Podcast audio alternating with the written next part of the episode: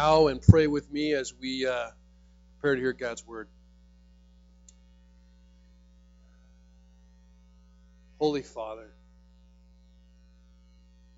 you are good and you are great. We thank you that we can experience your presence in a unique way as we gather here as your people, and that you invite us into your presence, and that you hear our prayers like a father. A father who delights to hear his children cry out to him. Not because we are good in ourselves, but we have been made good and holy and blameless through faith in Jesus Christ. So we praise you that you are a Father who loves us, who knows us better than we know ourselves, who knows exactly what we ought to be praying for, and hears that by the power of the Spirit. We thank you that you are a King. We praise you that you are all knowing, all powerful, sovereign Lord of all. And that as our Father King, you desire and do and are able to do everything needed to bring about your plan for our good and your our joy and your good. Father, we thank you for your word that reminds us to be still and to know that you are God because as we look around our world there are many reasons if we were to stare at it to be fearful and to be worried and full of anxiety but Lord we do not put our faith or trust in the circumstances around us that are unpredictable and uncontrollable. We put our faith and trust in the unchanging nature of who you are. Help us to be still and to know that you are God. Help us to be still and to know that you are not surprised. Help us to be still and know that you are the God of resurrection who can take that which is dead and hopeless and ashes ashes and make it alive, filled with hope and beautiful. We trust in you, Lord, and we delight to come together to praise you and to remember all that you have done through Jesus Christ for us. That you have removed our sin. You have, through your Son, taken our place in the death we deserved and given us new life.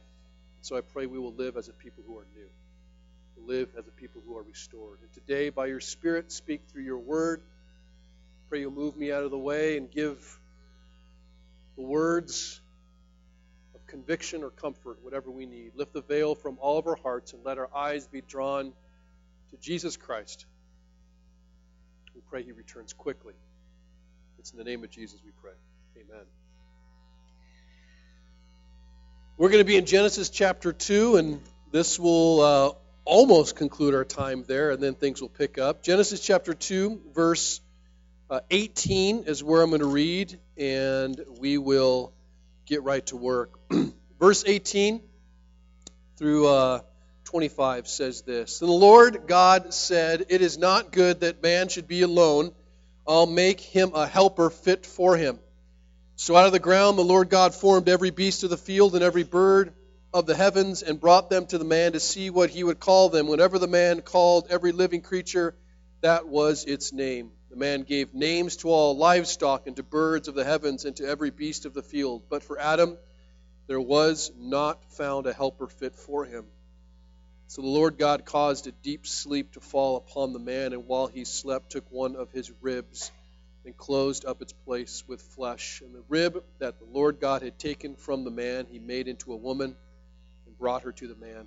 The man said, This at last is bone of my bones and flesh of my flesh. She shall be called woman, because she was taken out of man. Therefore, a man shall leave his father and his mother and hold fast to his wife. They shall become one flesh. And the man and his wife were both naked and were not ashamed. This is God's word, and this is a word that I will preach like walking through a minefield for you ladies. So let me just tell you, I'm on your side, I'm on your team, I'm for you. Rah, rah, women. Last week we focused on uh, biblical manhood, and that was a call for men, all men, young and old, to stop living like passive first Adam and start leading like and through the second Adam, Jesus Christ.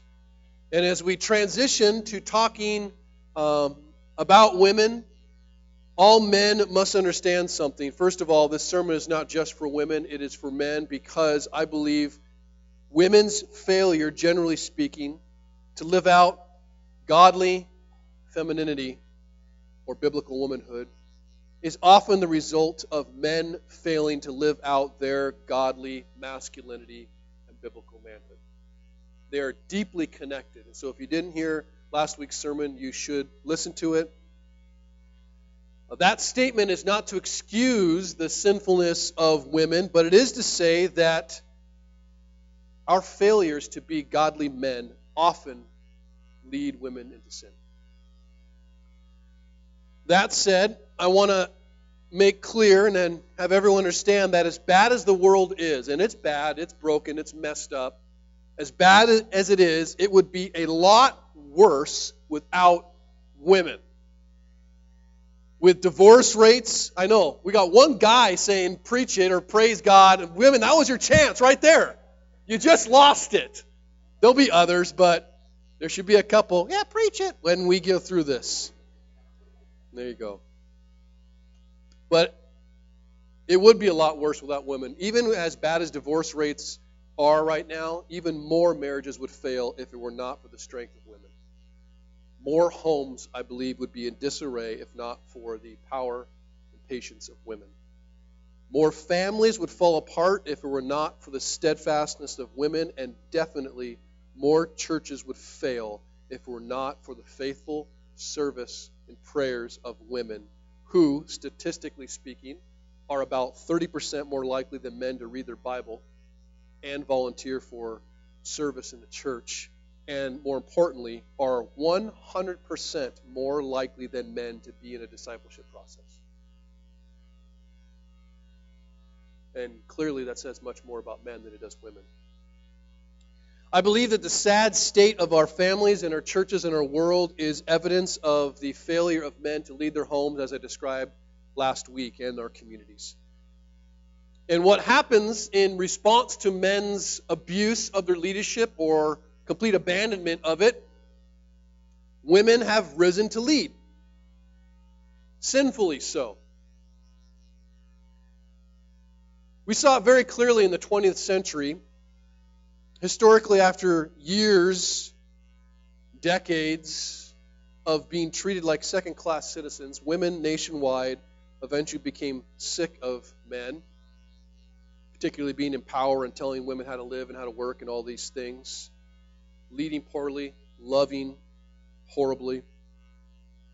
That created a great environment for what we'll call feminist organizations like the National Organization of Women whose primary purpose was to create change. Some good, some bad. But they wanted to change society and culture's structures so that largely sexual distinctions or gender distinctions could be minimized or completely destroyed. And women, as a result, in the 20th century and a little bit today, began to protest everything from Miss America pageants to wearing bras Books started being published describing the plight of desperate housewives. Laws were created like Title IX to uh, fight against discrimination. Unfortunately, they used discrimination to do that. And again, much, if not all, of this was rooted in the failure of men to lead and love like Jesus. That cannot be forgotten. This movement began by uh, attacking the language that was used to describe women it evolved into uh, condemning institutions like marriage that were described as enslaving to women. And then finally, it kind of culminated in a, in a rebellion or rejection of, of what would be considered normative sexual practices or perhaps healthy sexual practices because it repressed women. And then in a bold declaration of independence from um, a man's world women embraced the right to determine when, where, and how they would become mothers. And abortion numbers skyrocketed. And again, this is not the complete fault of women. I'm talking about the outcome of failed leadership of men. Abortion numbers skyrocketed, daycare centers popped up everywhere. In the midst of all this, the sexual revolution came into full swing. And women, largely feminists, began to agree that women should be free to have sex with whomever they wanted, whenever they wanted. All of this led to this kind of identifying of a new woman. And this new woman was defined where freedom and satisfaction and ultimate meaning came from independence and self reliance. Ironically, and tragically so, we've seen the final result of that that the freedom to define womanhood according to your own desires has now culminated in a man being declared woman of the year. And even women are going, what now? That kind of backfired. What we need now is not something new or progressive. We actually need something really old. We need to restore biblical definitions of womanhood, embrace them, celebrate them, value them, and return to what is going to look countercultural and even feel counterintuitive. Some just basic truths that we find beginning here in Genesis about biblical womanhood. In order to do that, we have to set a, a kind of a foundation of some basic things that it's um, it's unfortunate that I even have to preach these things, but I'm going to start so that you understand the filter which is coming through. Men and women were created to complement one another, and that's complement with an E, not an I. It's not like, hey, we should say nice things to each other. We're not talking about that. They, neither sex was designed to be innately superior, innately superior to the other in their essence or being. And, and even though neither is intrinsically better, they were designed to be distinguished from one another and possess very unique strengths and weaknesses. And this is what I mean when I talk about complementarian. And that is, in many ways, a, a term or, or a theological a perspective that applies to marriage. We often talk about in the context of marriage, and I'm going to try really hard to not talk about womanhood only in the context of marriage. I'd like to separate, if we can. I know it's hard, and a lot of my examples are going to be about the woman in my life because I'm married, but there's other women in my life my daughters, my sisters, my mom. Not all women are married, and so we need to kind of try and figure out womanhood that way.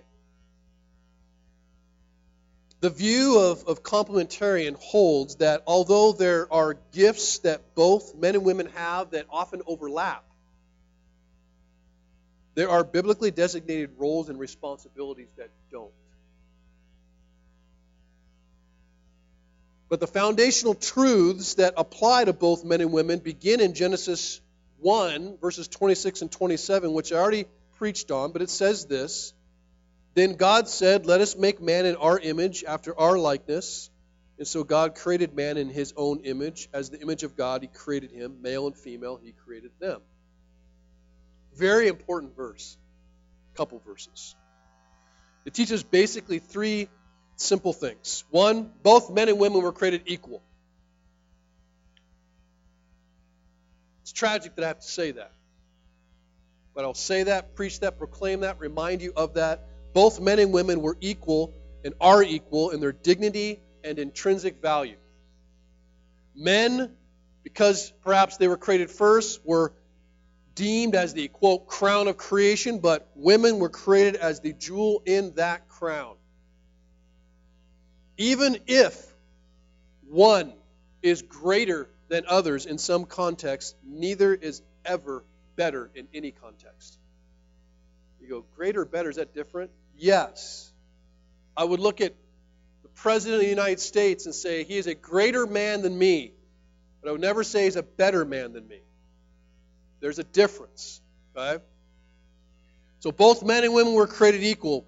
Both men and women were also created different. That doesn't take much convincing.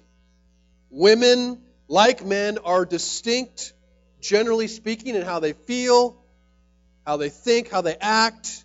And these differences were designed to complement one another, to complete something lacking in one another and lacking in creation. These differences were designed to complement, not compete for one another in ruling creation, which is what we see often happen. And then lastly, both men and women, not only equal, not only different, but in the image of God. Well, what does that mean?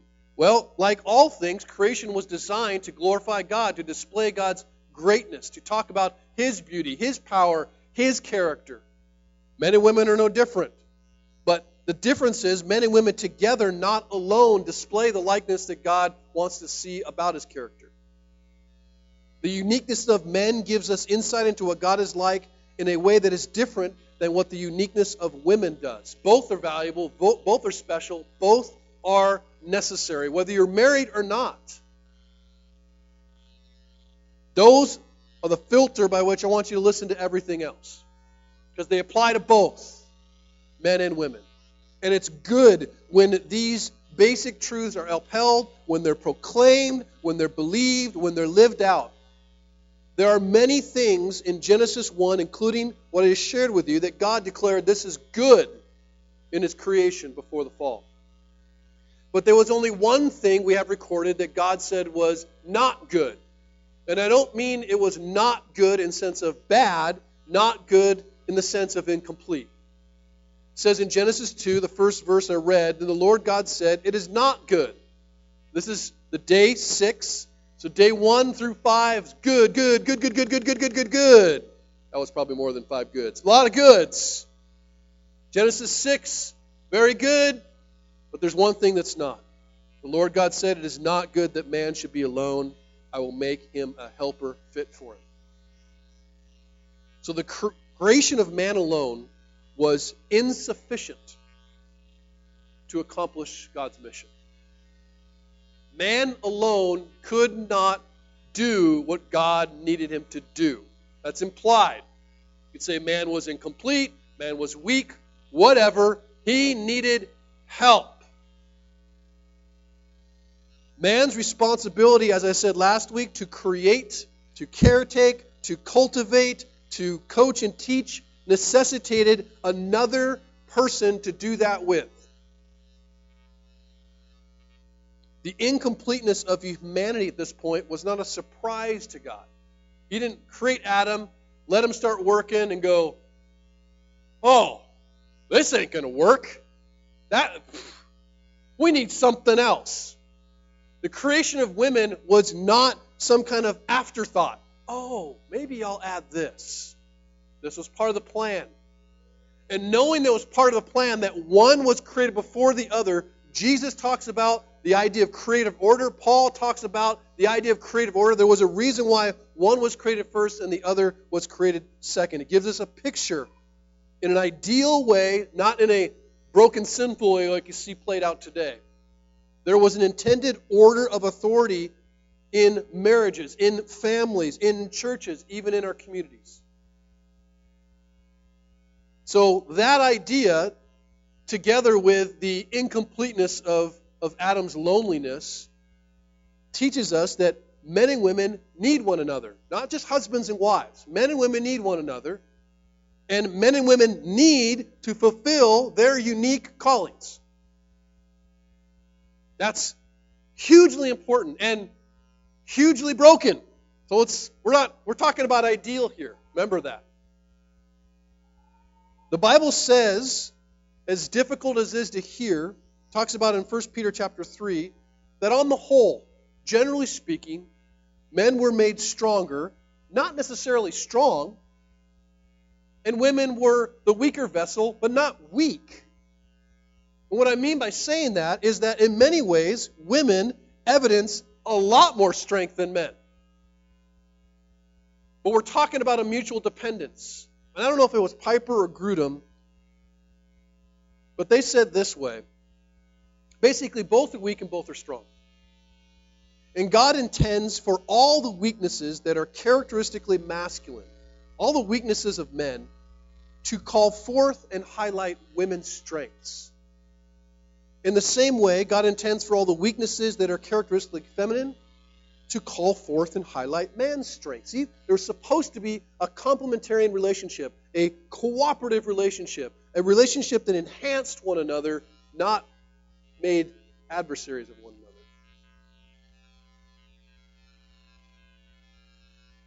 So, we learned last week that men, prior to the creation of women, were made to work for God.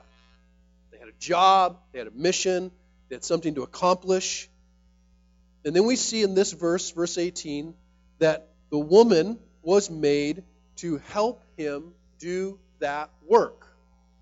To help him do God's work. The woman was made to help him do God's work. The woman was made to do God's work. Not man's work, God's work, helping man do God's work. Now, helper feels like a bad word. I recognize that. And women, if you're honest, I know that there's part of you goes, I don't like helper. Maybe you do. I don't like the way it sounds. So let me help you understand helper in a biblical way. The word for helper is a Hebrew word. It's the word ezer. And it would read like this It's not good that man should be alone. I will make him an ezer fit for him. Now, in Hebrew, this word in the Old Testament is used 19 times, and it's mostly used, the majority are used to denote our greatest helper, God Himself. So the word actually literally means helper like unto God. So, woman is a helper like unto God, helper like God. It is tempting, I know, when you first read that word or you hear that word. It's, it's not like this is the verse that we're often talking about in church. There's a reason for that. People want to avoid that. It's just a helper. Okay, women, no, they're married. Let's go on. We got to talk about this.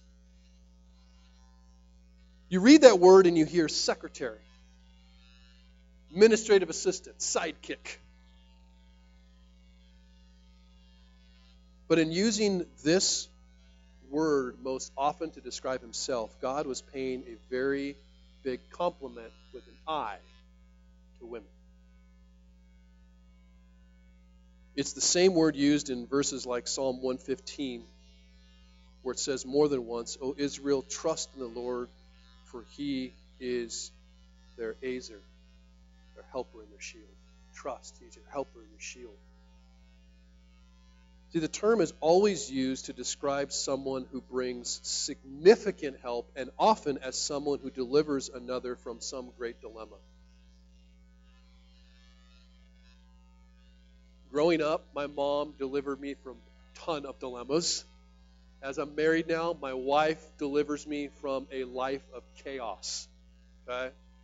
She delivers me from uh, a tremendous amount of um, work, if you will, that I am just incompetent to do or she's just better at. But if I were to describe my wife, I would say, as any Israelite Hebrew would understand, I should say, the Hebrew, this term, they would have been impressed in hearing this and they would have read it as woman is a godlike gift from God. godlike gift from God who would resolve not only man's loneliness, but help fulfill humanity's job.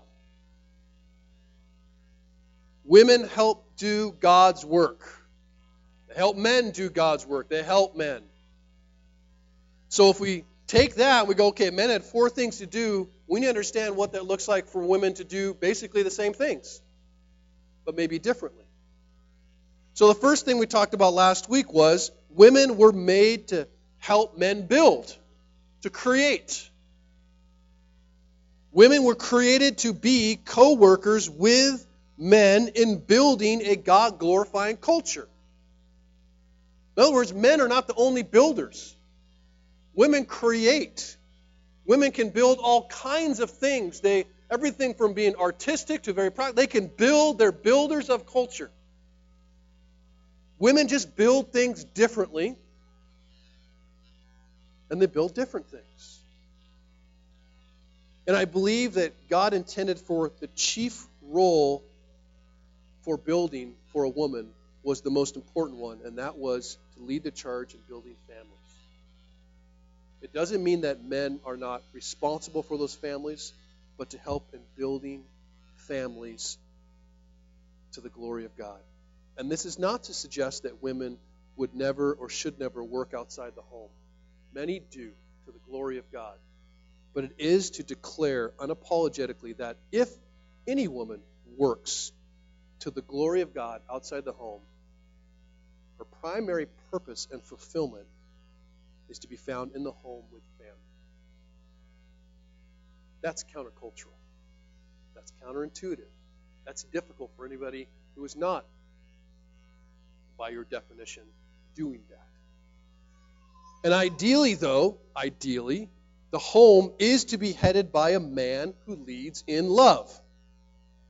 We don't see that. But when godly men use their leadership to give selflessly and take and not take selfishly, godly men, sorry, godly women will flourish in the home. And they may not just flourish in building their own home, they may flourish in helping others build theirs. See, when men fail, women often rebel. And when women rebel, they will find and seek their ultimate purpose and fulfillment in the marketplace and worldly success. They will not cooperate with men for God's work, they will compete with them. And women are wise enough to see that there's a big old hole that men have made. It's called a void of leadership. They can see that. In fact, women can see that better than men can. And here's the other part they're strong enough to fill it, and they're sinful enough to do just that.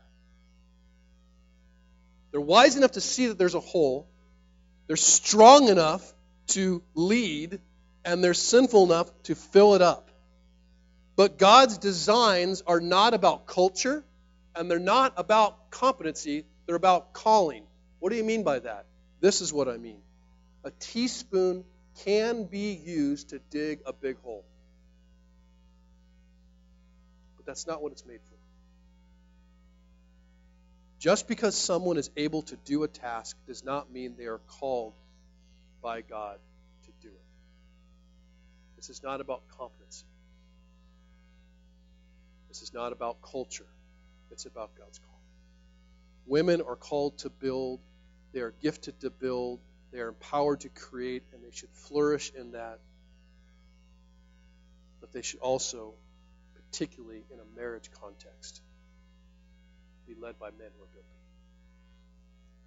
Secondly, women were made to help men protect, and this is an interesting one.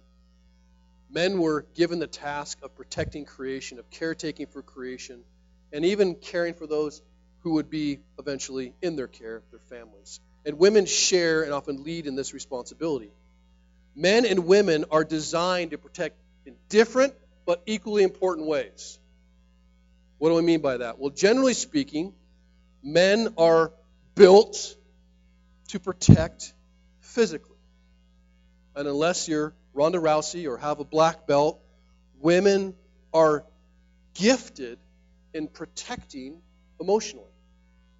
Now, this is both a strength and a weakness for men and women in that it's not only how they're gifted and designed and naturally are able to care for the world, it's actually how they tend to abuse their roles in sin. Men are often violent with their fists, and women are often violent with their tongues. One of the greatest gifts men can give to women is security, physical, material, and every other way. One of the greatest gifts and things that women can give a man or anyone in their care is emotional security and protection. I think it's noteworthy that women were made from the side, from a rib.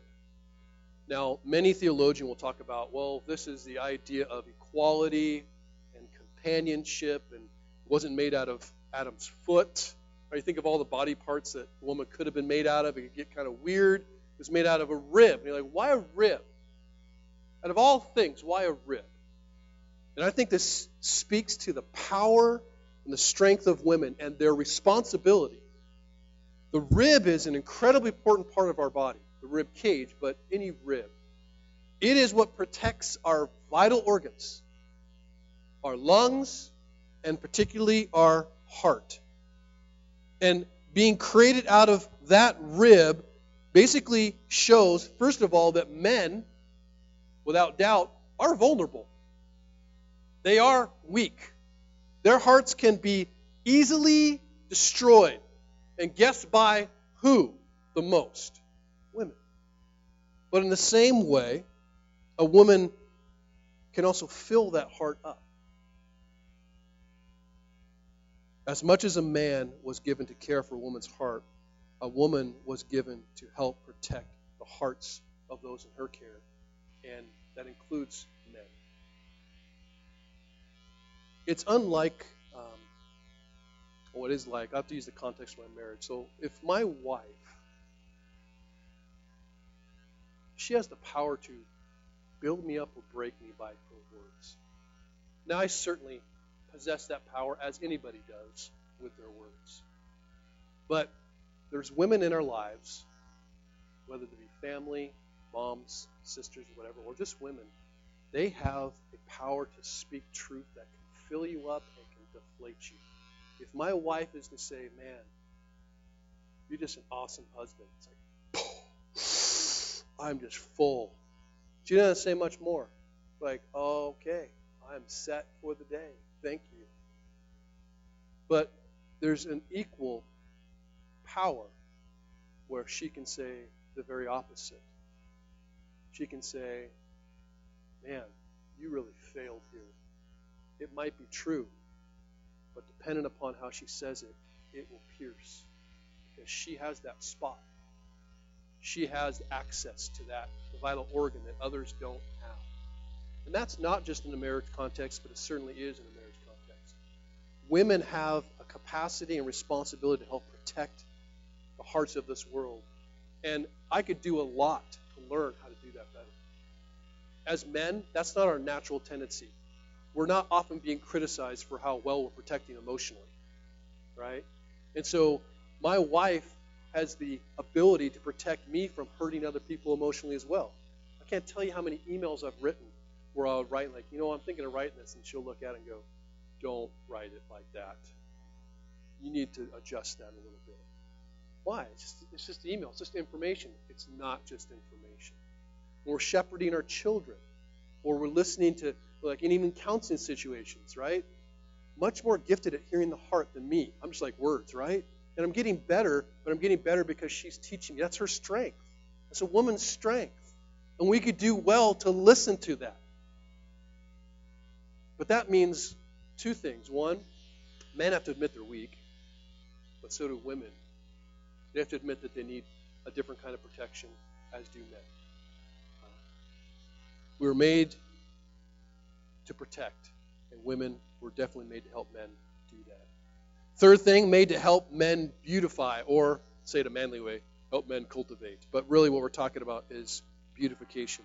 Men were designed and built to bring order out of chaos through what we've called cultivation. But women were designed to help beautify what men ordered. And the purpose of cultivation was the same as beautification glory to God. So, whatever they built, glory to God. Whether they improved or beautified, glory to God. And when it just, simple truth, women just make things better. That's a simple truth.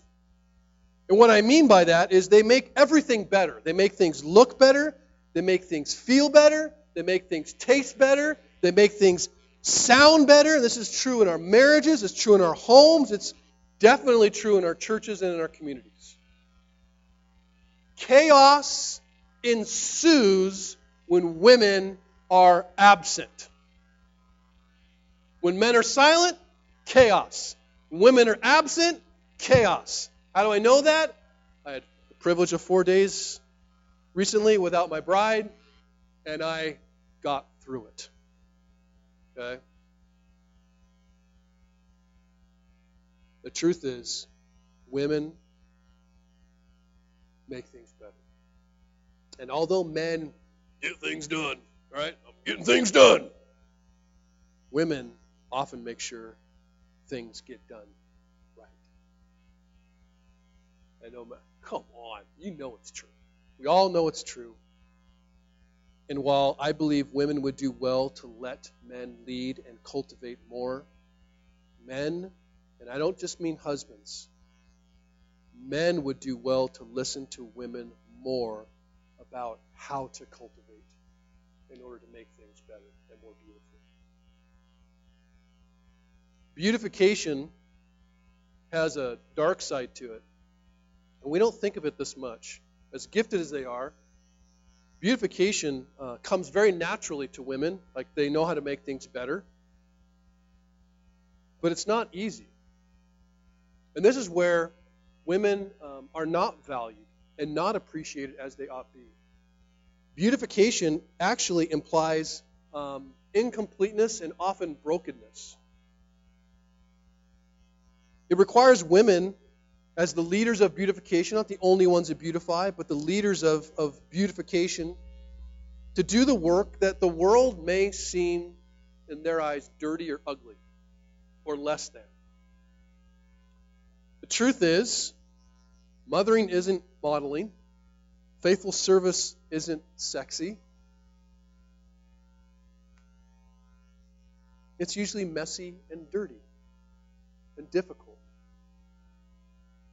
It's made much easier when men are selflessly loving and encouraging, but that doesn't happen all the time. And as a result, as women do faithfully serve and, and, and help out in all these different ways, what we see is the same thing we see with men. There's a temptation for men to find their identity in building, and there's a temptation, I think, for women to find their identity in beauty because what they're doing doesn't seem that beautiful. And instead of being captivated by working according to God's way for His beauty and glory, they are tempted to follow the world's way for their own. And our Photoshop, CrossFit, diet crazy culture doesn't help that. How do we combat this? Well, I put it on the men. Men could help combat this by singing. What do I mean by that? I mean, when the father comes and presents his daughter Eve to Adam, he pretty much sings a song. It said, Last is the bone of my bones and the flesh of my flesh. He's like, Holy smokes. This isn't just about she's cute. This is about appreciating all that a woman is and all that she was made to be, whether she is a sister, a bride, a mom, or a grandmother. And I believe women are tempted towards finding beauty in the wrong places when men are not doing their part to emphasize and edify the beauty that they are. As creators, as, as builders, as cultivators, caretakers, like celebrating those things. We do really bad at that. We need to appreciate the God given beauty of our women, sisters, wives, moms, and grandmothers without fear of it being received poorly. And our culture has ruined that as well. But I believe only when we begin to do that more, when we begin to proclaim the beauty of biblical womanhood and talk about it and live it out, that's the only time that women will begin to embrace what I think is a countercultural but biblical role of womanhood. One that ignores the world's kind of definitions of beauty and emphasizes what is the imperishable beauty of the heart. That's what's beautiful. Lastly, women were not only made to help build and to help protect and to help beautify, but they were also made to help men teach. Men and women were both called to teach God's truth, and women were to help men do that in the church, there's been a ton said about the, quote, silence of women in Paul's letters. And there has not been enough said about wives like Priscilla, who taught alongside their husbands, or mothers like Lois, or grandmothers like Eunice, who taught their children, namely young pastors named Timothy, the things of God. Women can and do have the gift of teaching. This is not an exclusive gift to men, and it doesn't require a pulpit. And in truth, women, especially with children, have a have the greatest opportunity to teach God's truth. Now, whether or not men should be taught by women in a church or women should be pastors is a discussion for another day. I'd be happy to have it, but not today. One thing is for certain. According to the Bible, the best thing that older women can teach, whether they're married or not, and the best thing that younger women can learn, whether they're married or not, is biblical womanhood. That's what the Bible teaches us. We're going to pass on something, ladies, pass on biblical womanhood. The idea of being a creator, if you will, a builder that helps men accomplish God's mission, a caretaker, teacher. It doesn't go without saying, so I'll say it. Men have much to learn from women generally and specifically in relationships. I'll use my, my wife, but I would tell you that my mother, as well as just other women in, our, in my life, particularly women in the church who help on our volunteer staff, they're brilliant. They got like way better ideas than I do. And then the ideas I throw up, they go, that's a bad idea. And here's the 17 reasons why. It's awesome. But I would say that my wife, in particular for me, is the greatest amplifier for God's sanctifying voice in my life. And men, we would be fools not to live, listen to our wives and other women's words. Sometimes we can hear words of wisdom. Sometimes we will hear words of encouragement. Sometimes words of admonishment and instruction. My hope is that all the time, ladies, as with men, we are hearing words of reminder that when you screw up, remember the cross, and when you succeed, boast in the cross. But we know that where a man's failure to lead is often the result of his silence, what we see in Scripture is that a woman's failure to lead is often a result of her loudness. She doesn't have problem talking women are the ones who are admonished by Paul more than anyone else about slander and gossip. Men are the ones called to pray and to speak up. And you go, hmm, I think I see the strengths and weaknesses here and the tendencies.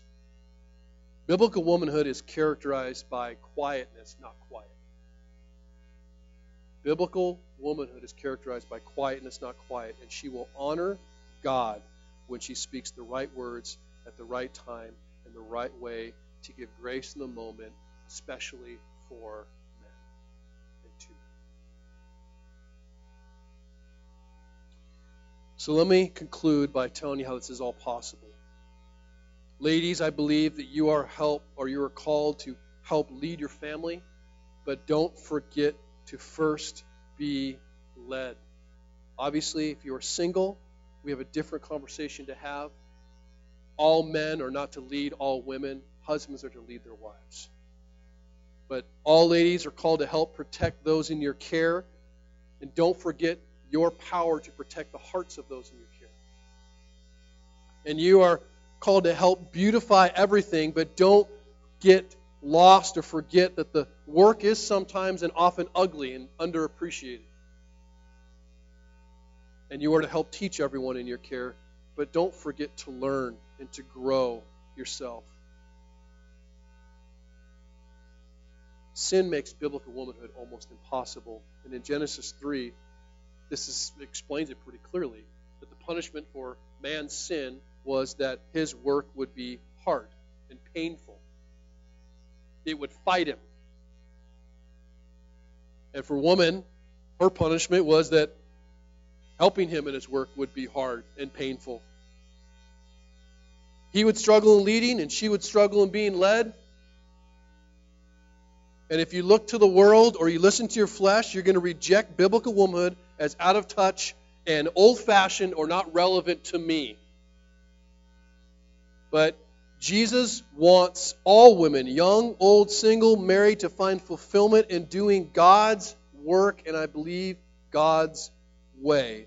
And it may seem strange because Jesus is a man, but when you see Jesus succeed where the first Adam failed, right?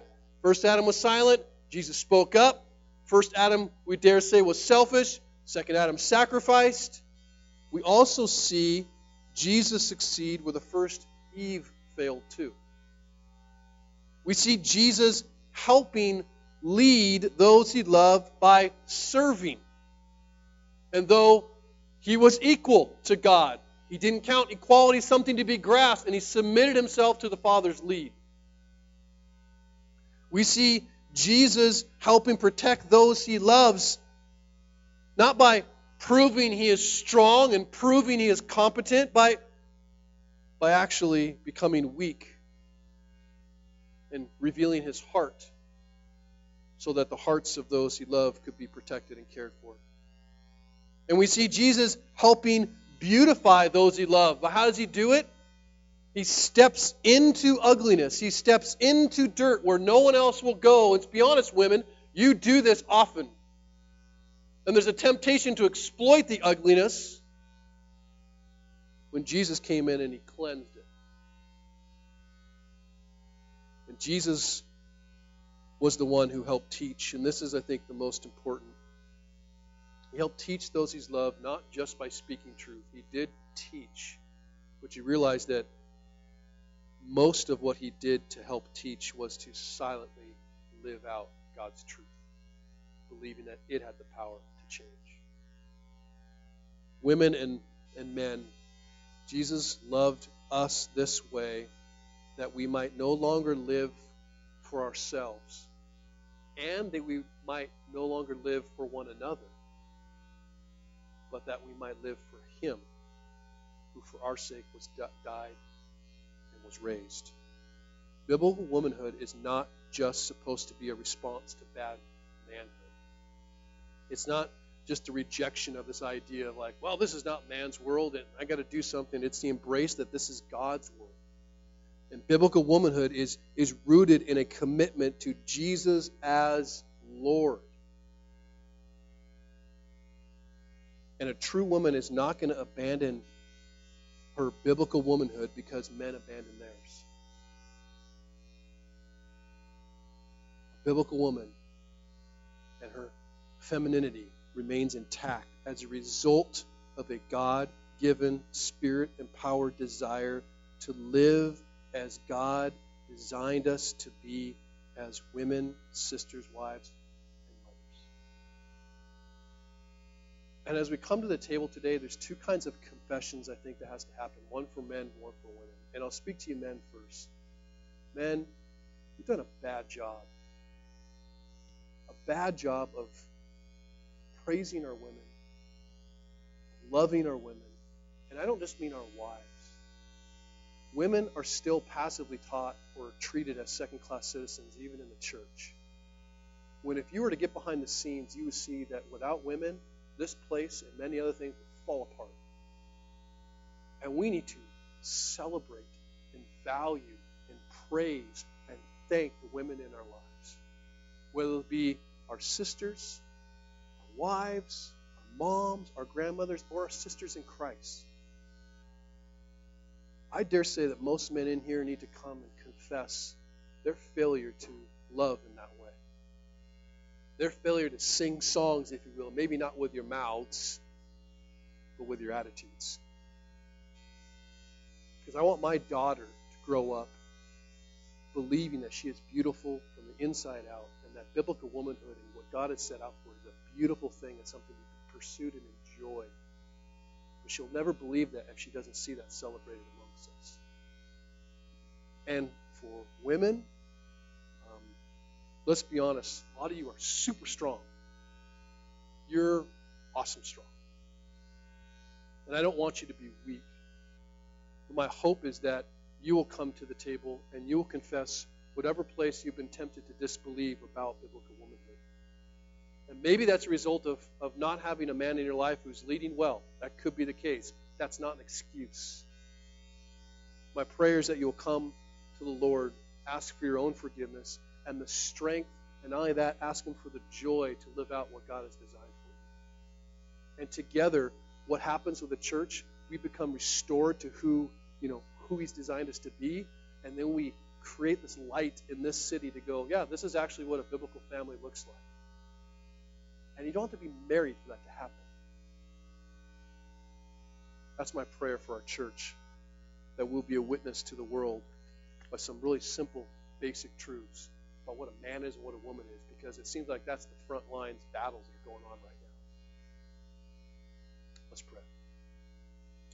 Father God, we thank you for your goodness and patience with us.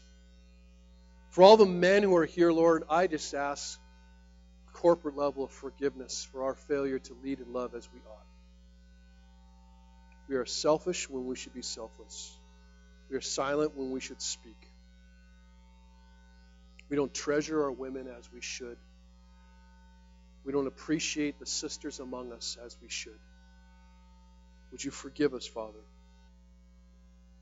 And for the women here, Lord, I pray that they will not look at biblical womanhood as some kind of less than existence. But they will embrace their responsibility to help men accomplish your work. And whether they be married to those men or not is really irrelevant. Together, Father, you call us to do your work, to build a God glorifying culture, to protect one another in the ways that, that we have been gifted, equipped to protect, to make things more ordered or more beautiful together and to teach your truth together, not just by what we say, but how we live and relate to one another. Would you help us to do that, Lord, so that we can live as your people, existing in one kingdom but being governed by another? Thank you for your love. Thank you for your forgiveness. Thank you for your power to do the things that very clear in ourselves we cannot do. Show us our need for one another, particularly for men and women to know that they cannot do this apart. It's in the name of Jesus.